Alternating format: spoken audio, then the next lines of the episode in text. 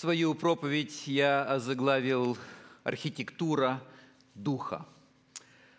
Есть что-то чарующее в любом грандиозном архитектурном сооружении. Уже в глубокой древности поэты, историки и философы принялись создавать список из семи чудес света как наиболее изящных и величественных архитектурных сооружений. Они смотрели на эту цифру 7 как на полноту и совершенство и выработали критерии, какие же грандиозные, величественные сооружения могут соответствовать вот этому высокому статусу, чтобы быть включенными в семь чудес света. И к чему же они пришли? И вот это один из самых древних перечней или же списков семи чудес света. Висячие сады Вавилона, египетские пирамиды, храм Артемиды Эфесской, статуя Зевса в Олимпии, Александрийский маяк, колосс Родосский и мавзолей в Галикарнасе. Конечно, нужно сказать, что этот список видоизменялся, дополнялся. Некоторые э, вот эти сооружения были разрушены, не устояли на протяжении следующих нескольких веков. И в этот, этот список пополнился, например, Великой Китайской стеной или же э, храмом Тадж-Махал в Индии и какими-то другими великими архитектурными сооружениями. Но, например, если говорить о египетских пирамидах, то по сей день они числятся вот в этом перечне семи чудес света.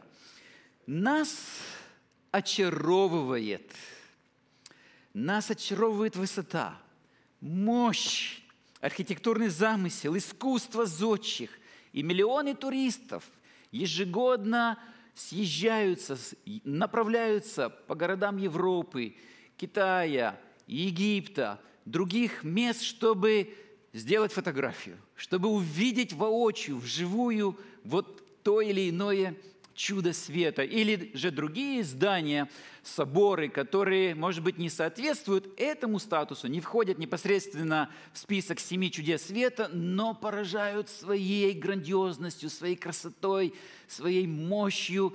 И непостижимо по сей день и изучают эти конструкции куполов, стен, сводов, инженеры, архитекторы, для того, чтобы понять, как же они могли это сделать, как они, из каких материалов, что они для этого использовали, какие леса они воздвигали, чтобы создать вот это величественное это произведение сделать, архитектурного они... искусства. И надо сказать, например, когда горел собор Парижской Богоматери, это стало одной из быстро распространяющихся новостей по всем медийным каналам. Или когда были поражены башни-близнецы 11 сентября 2001 года в Нью-Йорке, это тоже стало мировой сенсацией, потому что здания – это символы нашей жизни. Здания – это символы нашей цивилизации. И здания – это остановившаяся жизнь это остановившаяся эпоха и запечатленная в них надолго, на века. Поэтому, чтобы познакомиться с какой-то эпохой, с древностью, люди смотрят на эти здания, фотографируют их, альбомы создают, чтобы полюбоваться и чтобы прочесть, прочесть эпоху, историю, как жили, как мыслили, о чем думали, к чему устремлялись и какие амбиции, идеи запечатлевали в камне. Иисус. Несколько эпизодов из его жизни, несколько притч из его учения были связаны с практикой строительства. Потому что строят все, строят везде. Любая точка земного шара, где только живут люди – Куда бы вы ни посмотрели, ни поехали, вы обязательно увидите какие-то виды строительства. Это универсальный язык, поэтому Иисус зашифровал некоторые глубокие божественные смыслы в своих изречениях, используя язык строительства. И помните, например, когда он первый раз изгнал торговцев из храма, об этом евангелист Иоанн пишет нам, то возмущенные иудеи и а, старейшины, первосвященники, когда пришли в себя после увиденного, услышанного, а, решили взять реванш и стали расспрашивать Иисуса, какой властью ты это делаешь? Кто дал тебе право так поступать?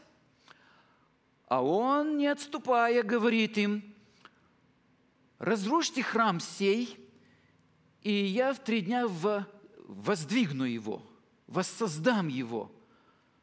А тогда они говорят, как? Этот храм строился 46 лет, и ты воссоздашь его за три дня? Конечно, Иисус говорил о другом храме, но вот эта реакция а, собеседников его, которые сказали, что этот храм строился 46 лет, говорит о том, что люди вели счет дням и годам, и люди помнили, сколько сил, ресурсов, средств было затрачено на то, чтобы воздвигнуть вот это великолепие в виде Иерусалимского храма. Невозможно представить себе иудаизм – первого века, времени Иисуса Христа, без храма. Ничто другое в то время не было богаче в традиции, в ритуалах, в символизме, власти, богатстве, влиянии, э, в архитектурном великолепии, чем Иерусалимский храм.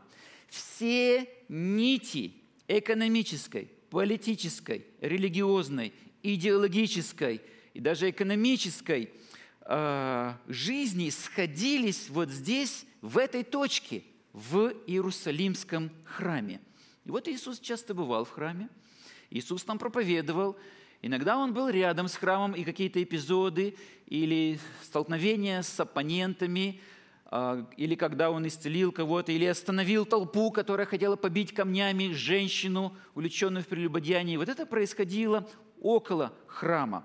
Поэтому мы видим, что служение Иисуса неразрывно связано с храмом, не говоря уже о символизме и о всем замысле жертвоприношений, ритуалов, обрядов, которые там совершались, и в которых многие уже перестали видеть смысл истины, тоже в конечном счете касались непосредственно Господа Иисуса Христа.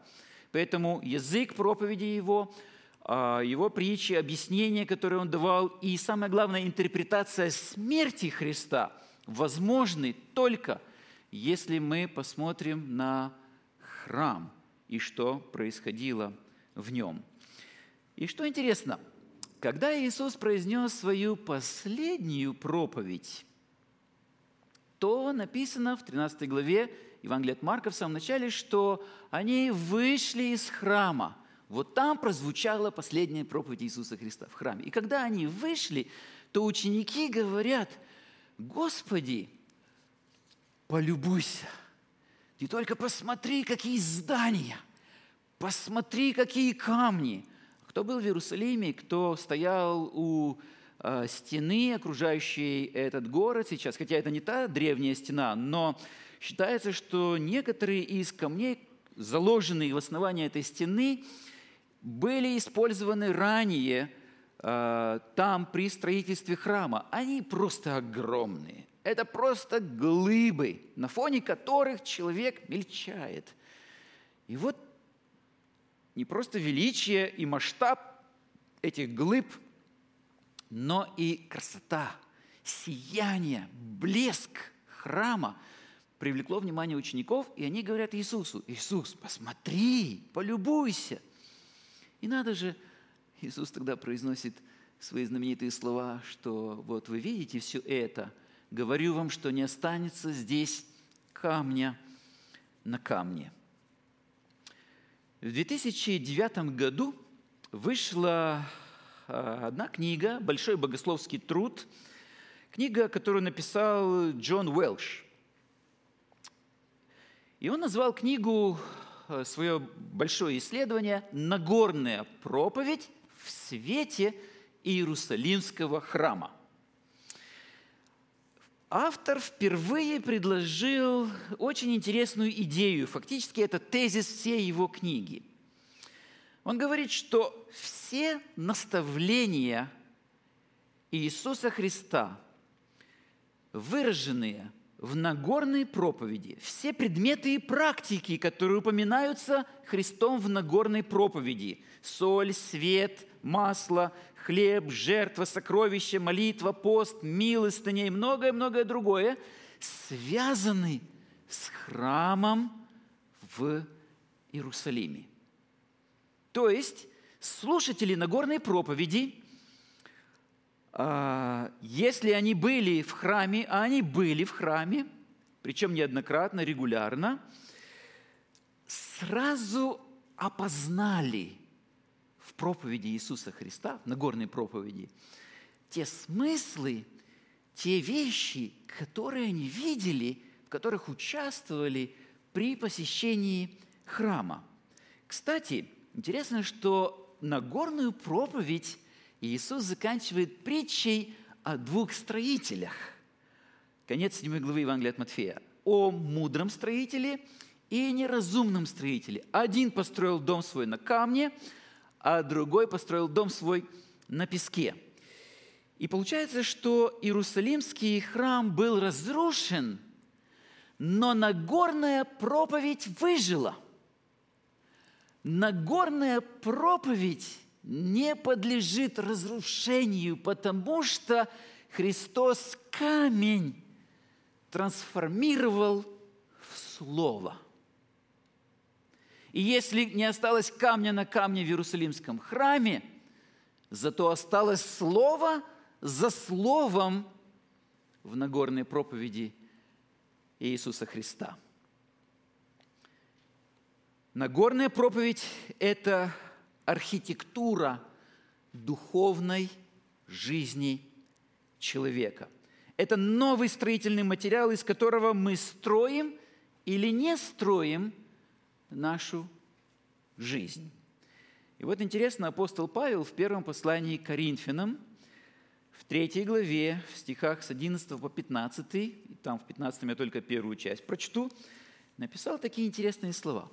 Он говорит, что никто не может положить другого основания, кроме положенного, которое есть Иисус Христос. Строит ли кто на этом основании из золота, серебра, драгоценных камней, дерева, сена, соломы, каждого дела обнаружится, ибо день покажет – потому что в огне открывается, и огонь испытает дело каждого, каково оно есть. У кого дело, которое он строил, устоит, тот получит награду, а у кого дело сгорит, тот потерпит урон. То есть вы видите, что язык строительства достаточно распространен и в учении Иисуса, и в учении апостола Павла. И это то, чем мы с вами занимаемся – Потому что каждый день дан нам для строительства. Мы что-то созидаем, у нас есть какая-то мечта, какая-то идея, у нас есть какое-то тайное или явное желание, план, наконец. И мы потихонечку-потихонечку этот план реализовываем, мы подтаскиваем строительные материалы, мы нанимаем рабочих, мы тратим деньги, мы раскладываем чертежи, мы уточняем у архитектора или дизайнера, как лучше, что лучше сделать. Мы что-то строим, все. Но бывает, что проходит время, мы оглядываемся и смотрим, что же у нас получилось. Одни радуются, другие не очень. Или думают, ничего у меня не получилось. И если такое открытие человек делает в конце своей жизни, какая трагедия – потому что нет второго шанса. Не может начать стройку заново. Использовал не те материалы, не качественные. Оказался необученным инженер или же архитектор, который не подсказал вовремя, не увидел ошибку в этом замысле и не предупредил о том, что если ты ее не устранишь, дом твой не устоит. Или наоборот, архитектор подсказывал, говорил, обрати внимание, посмотри, что у тебя положено в основание. Не то, Поменяй, поменяй, пока ты не поднял стены, потом будет поздно. Поменяй, пока ты не поставил крышу, потом будет поздно. Сейчас займись основанием. Но по молодости, самоуверенные, все знающие, мы не вняли этим предостережением, продолжили делать то, что считали нужным, вселились, пока не появились первые трещины, пока не стало раскачивать второй или третий этаж, пока не увидели, что в фундаменте оказывается трещина. То есть, если трещина на стене, то решать, то проблема не стены, проблема фундамента. А он под землей. Туда не доберешься. Как исправить фундамент? И вдруг мы сами выносим себе приговор. Дом эксплуатации не подлежит. А денег на новый нет. Времени для строительства нового нет. И тогда, потупив взгляд, в неловкости и стыде, мы тихонечко уходим в тень. Мы уже не можем быть такими самоуверенными, сильными впечатля... создающим впечатление, оказывающим впечатление на других, что вот какие мы. Так происходит в духовной жизни. Не только, конечно, в духовной, но нас в первую очередь интересует духовная жизнь. Строим не только мы, строят и наши дети. И мы, как родители, смотрим, хм, что же они делают – из тех ли материалов они строят?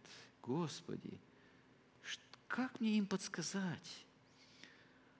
А может быть, они смотрели на нас, из каких материалов мы строили, и теперь они делают то же самое. А по какому проекту они строят? Господи, внуши им правильную мысль. А может быть, это у нас, с нас они взяли пример – и по нашему проекту строят. А точны ли расчеты? Все ли формулы правильные? Пере, пересчитали ли мы надлежащим образом снова, чтобы сделать расчет заново и убедиться, что там нигде не вкралась ошибка? Потому что потом придется очень трудно выправлять ее, если вообще возможно. А какова надежность этого дома? А выдержит ли он землетрясение? А сколько баллов? А ураган? А смерч? А цунами? Выстоит ли этот дом? Испания, 15 век. Это было время, когда испанцам удалось наконец-то переломить ход истории и порабощение своей земли арабами – они нанесли тяжелое поражение арабам и, наконец-то, смогли вздохнуть как свободные люди. И вот э, на Пиренейском полуострове крупнейшей рекой считается река Тахо. Это река, которая разделяет древний старейший город Толедо и половину Испании – на другом берегу. И вот когда-то арабы сумели построить большой арочный мост, соединив два берега этой бурной, очень коварной, опасной реки. Но сейчас этот мост был разрушен. Центральная часть арки провалилась и была унесена мощным потоком Таха. Остались только обломки основания по обе стороны моста на а, обоих берегах. Но люди, которые помнили, как выглядел этот арочный мост, не переставали восхищаться и говорили, что это были каменные глыбы, которые словно застыли в воздухе. И изгнав арабов со своей земли, испанцы понимали, что арабы унесли с собой тайну вот этого самого арочного моста через Таха. И никто не решался взяться за этот проект, чтобы восстановить мост и соединить эти два берега, этот красивый древний город Толедо и остальную часть Испании. И вот архиепископ этого города объявил, что ищет человека, готового предложить свои услуги и все-таки соединить эти два берега. И он предложил большое вознаграждение за сооружение моста, но на одном условии он сказал, что при открытии этого моста нужно, чтобы зодчий, который возьмется за строительство, во время открытия этого моста был бы в самом уязвимом месте, в центре, на вершине этого арочного моста вместе со своей семьей. И вот однажды весной в городе появился странник с котомкой за плечами и с посохом. И он представился как Хуан. И говорит, я готов взяться за строительство моста. Я хочу предложить вашему высокопреосвященству, обращается он к архиепископу, выстроить мост через Таха, совершенно подобный тому, который был когда-то сооружен здесь владычествовавшими здесь маврами, арабами. «А сколько тебе лет?» – спрашивает архиепископ. «Мне 27 лет». «А скажи, пожалуйста, ты когда-нибудь строил что-то подобное в своей жизни?» А он говорит, вы знаете, ваше Высокопреосвященство, с 18 лет я работаю, не покладая рук, и много красуется построек, которые я создавал своими руками, но из-за того, что я сирота, из-за того, что имя мое неизвестно, основные доходы забирали другие люди и присваивали славу и деньги себе. А мне оставалось лишь жалкое жалование. Но я сумею это сделать. Я докажу это. Я способен, потому что у меня большой строительный опыт. А ты уверен, что ты знаешь тайну, как строить арочный мост? И молодой человек сказал, я знаю эту тайну. Тайна арочного моста в арифметике, в математических расчетах. И если у меня есть перо и бумага, я смогу рассчитать строительство таким образом, что мост будет устойчивым, и все могут, смогут им пользоваться, и он будет во славу города Толеда. Все в расчете. Но говорит архиепископ, ты же слышал мое условие? Если все-таки мы согласимся и наймем тебя на эту работу, то при открытии моста ты должен будешь быть там, прямо на нем, вместе со своими. Но поправил его Хуан, что ну, у меня никого нет, я сирота. И я готов, для меня важнее честь, чем смерть. Поэтому я готов. Ну хорошо. Архиепископ говорит, я должен собрать конклав епископов, чтобы мы вместе посовещались, и я тебе объявлю наше решение. И архиепископ собрал других епископов, они совещались, и большинством голосов приняли решение, чтобы доверить этому молодому человеку, 27-летнему Хуану, строительство арочного моста через реку Таха. Но, сказали они, на одном условии, еще на одном условии. Мы хотели бы, чтобы сначала ты сделал этот мост в миниатюре.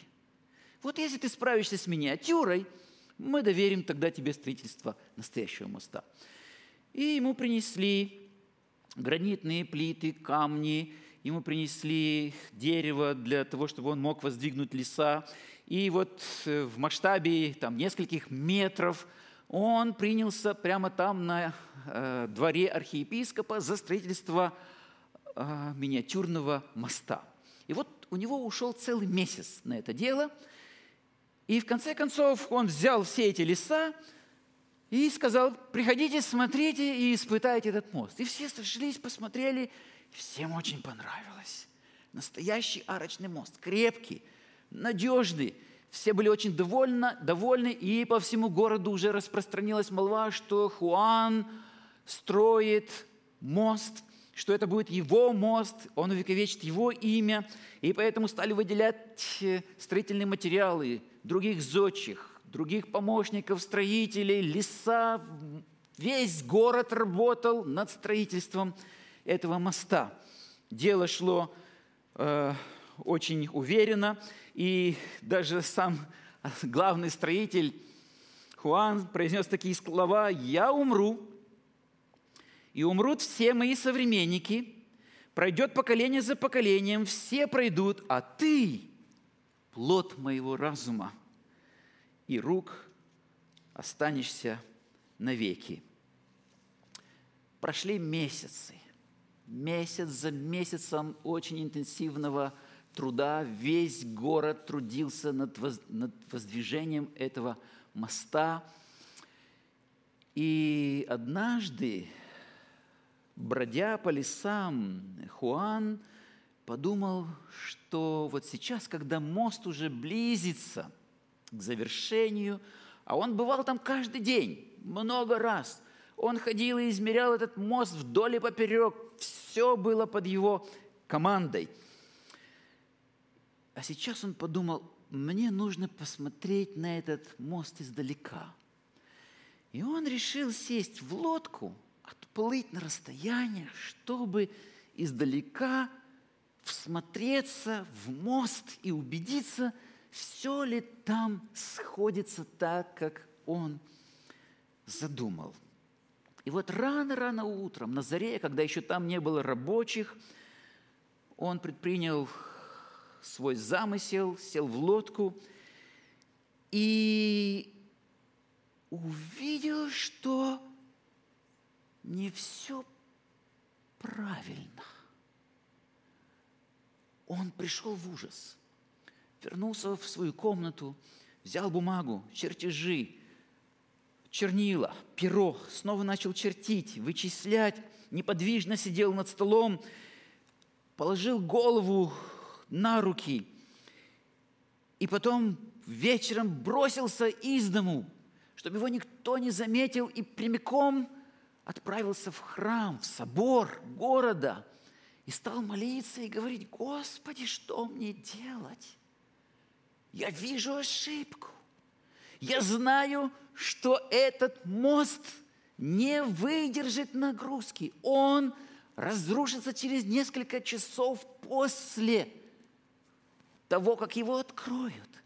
Какой позор, какое несчастье. Я не могу теперь остановить строительство и начать заново, потому что меня изгонят, и мне никто больше эти материалы не предоставит. Как мне быть?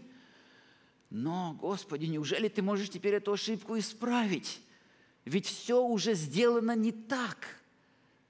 Допущена ошибка, роковая ошибка в расчетах.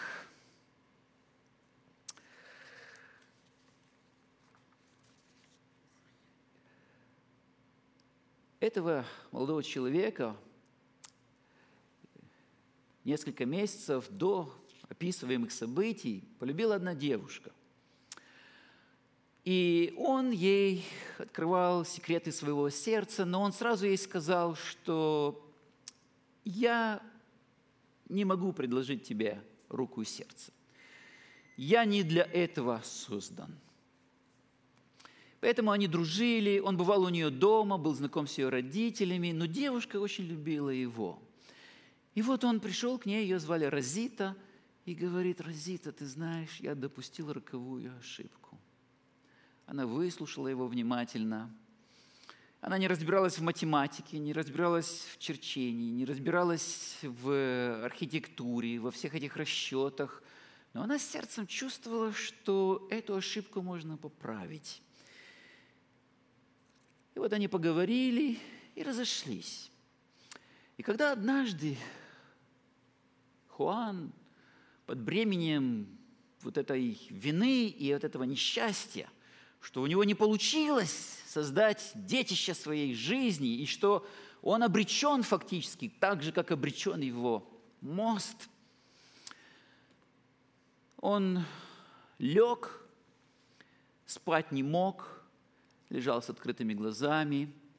И вот рано-рано на рассвете он услышал вдруг какой-то шум, топот ног и громкий стук в дверь. Кто-то будил его и говорил, поднимайся, просыпайся. Что случилось? случилось непоправимое. Пожар, пожар спалил леса, и они сгорели, как порох, и из опаленных лесов, разрушенных лесов, разрушился и мост.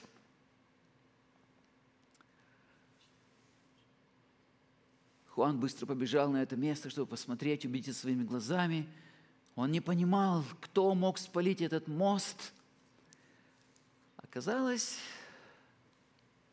что девушка его, Розита, зная, что у него нет второго шанса начать новое строительство, предприняла отчаянную попытку сжечь себя,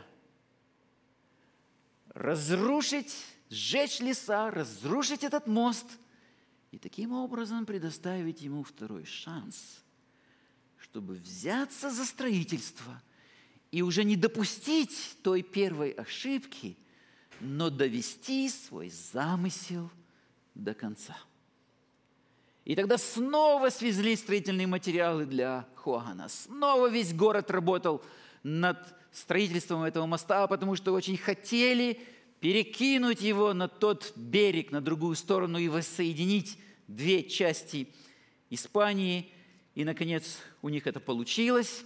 Они этого добились, и состоялось торжественное открытие моста через реку Таха, и город Толедо был соединен с остальной частью Испании.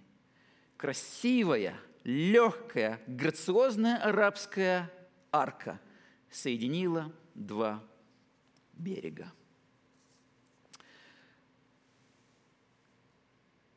Каждый человек строит куда-то мост. От одного берега к другому берегу. И, как правило, это мост к счастью своему, к счастью своих детей, к счастью своих родителей. Это мост к процветанию и благополучию. Все наши пожелания друг другу, как правило, о счастье и здоровье. И вот скажите, сколько вам еще осталось до окончательного, до окончания строительства арочного моста. Вы уверены, что, вас, что ваш мост не рухнет вот в эту бурную реку Таха?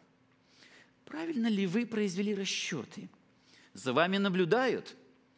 Вам помогают другие строители. Вы инвестировали все лучше, вы инвестировали годы, средства, силы, энергию, энтузиазм в строительство этого моста к счастью. И что? Когда у вас будет торжественное открытие этого моста. И вы сможете потом сами и вместе со своей семьей подняться на вот это самое уязвимое место арки, на середину, над бурным потоком неостановимой реки и быть спокойными, что арка, мост выдержит. И для вас и для ваших детей, для ваших внуков, для всех, кто рядом с вами, кто дорог вашему сердцу, кому вы всегда открываете свои объятия. Уверен ли я в этом? Я спрашиваю вас, А вы думаете, а ты-то сам. Я обращаюсь к вам, обращаюсь к себе. Мы все заняты этим строительством. Может быть, стоит немного отплыть на лодке, чтобы посмотреть издалека, идеально ли сходятся две части. Идеально ли они смыкаются и насколько надежны те скрепы в центре, которые после того, как уберутся леса, не дадут этому арочному мосту провалиться. Взгляд со стороны всегда полезен, чтобы увидеть какую-то нестыковку, какой-то недочет, вернуться снова к расчетам. И пока еще возможно что-то изменить, изменить это, а потом к стройке, потом снова к расчетам, снова к стройке. И вот так вести дело, пока еще можно что-то исправить. А мы разве никогда не говорили, это у них мост рухнул, это у него вот такие проблемы. Это с ними случилось, но у меня расчет безукоризненный. По большому счету, любой наш мост на самом деле обречен. И рано или поздно он рухнет. Но, к счастью, Иисус спас нас от, от бесчестия. Он сделал это ценой собственной жизни, потому что любил нас. Ни один мост, который построили к Богу люди, не выстоял – и вот интересно, что тогда свой мост к человеку начал строить Бог. Человеческий мост к Богу к Богу не приведет.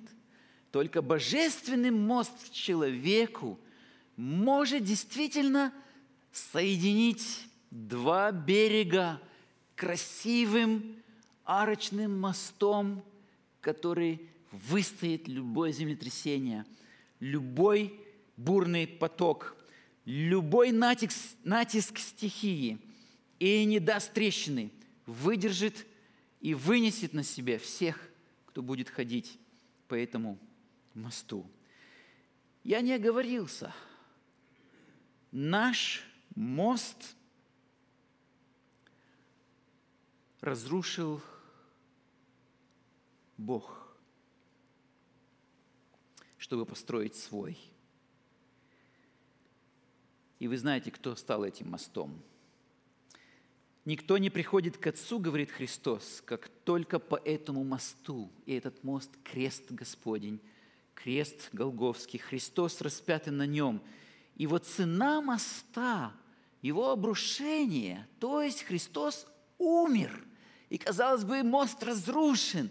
Но вот в этой смерти – и проявилась мудрость великого вечного зодчего. «Отче, в руки Твои предаю дух мой». Вот тогда мост и рухнул, потому что Иисус взял на себя все наши самые безумные и амбициозные проекты, все наши высокомерные, самоуверенные расчеты, и вместо них предложил себя как самый надежный мост к Богу. Вместо наших ошибок просчетов, грехов, погрешностей, Он предложил свою безгрешность, безошибочность, точность божественного мостостроения. От одного берега к другому ценой собственной жизни Иисус перебросил мост над пропастью греха. Наш мост к Богу – это Господь Иисус Христос, самый надежный, вечный. Ходите по этому мосту созидайте на нем, на этом основании, которое есть Господь наш Иисус Христос. Как бы мы ни считали, как бы мы ни рассчитывали, все равно просчитаемся. Но вот в лице Иисуса Христа Бог открыл тайну строительства моста к небу. Итак, нет другого имени под небом, которым надлежало бы нам спастись, кроме имени Господа нашего Иисуса Христа. Никто не может положить другого основания, кроме положенного которая есть Иисус Христос. Итак, всякого, говорит Иисус, кто слушает слова Моисея и исполняет их, уподоблю мужу благоразумному, который построил дом свой на камне, и пошел дождь, и разлились реки, и подули ветры, и устремились на дом тот, и он не упал, потому что основан был на камне. А всякий, кто слушает слова Моисеи и не исполняет их, уподобится человеку безрассудному – который построил дом свой на песке. И пошел дождь, и разлились реки, и подули ветры, и налегли на дом тот, и он упал. И было падение его великое. Помните, пожалуйста, что этой притчей о двух строителях Иисус Христос завершает сердце, фактически главную свою проповедь, которая является сердцем учения Иисуса Христа, Нагорную проповедь. И Нагорная проповедь – это новый храм – это новые камни, живые камни, живые смыслы, практичные для нашей повседневной жизни. И если мы строим на этом камне, строим из этих материалов, у нас получится изящный арочный мост, сложенный из глыб камней, которые зависают в воздухе. И кажется, как они там держатся?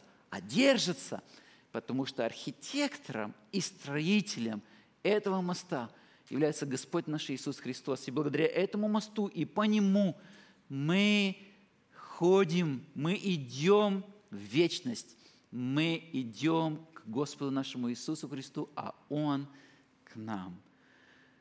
Будем молиться о том, чтобы дал нам всем Господь рассудительности – точности и правильности в наших расчетах, чтобы наши расчеты не складывались из принципов человеческой математики, но чтобы они диктовались высокими смыслами божественного откровения в лице Господа нашего Иисуса Христа, Его учения и Его Нагорной проповеди. Да благословит вас Господь и да поможет вам в созидании, в труде, чтобы годы жизни, силы, энергию и энтузиазм вы инвестировали в это надежное, беспроигрышное строительство, потому что в основании его Господь наш Иисус Христос. Приглашаю вас к молитве.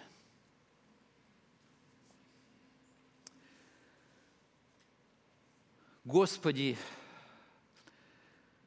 благодарим Тебя за эту великую книгу, за эти глубокие истины Слова Твоего, за то, что Ты, Господи, не оставил нас один на один вот в этом грандиозном строительстве, которое называется жизнь. Прости нас за самоуверенность. Прости нас, что мы так самонадеяны в наших расчетах, что мы не хотим даже слушать Тебя – нет, Господи, без Тебя никакое наше строение не выстоит. Поэтому строй Ты, а нам помоги быть Твоими подмастерьями. Строй Ты, Господи. А если мы участвуем в этом строительстве, то лишь пусть мы делаем это из тех материалов, которые принимаем из рук Твоих. Благослови нас и помоги нам – и да устоит наш дом во имя Иисуса Христа. Аминь.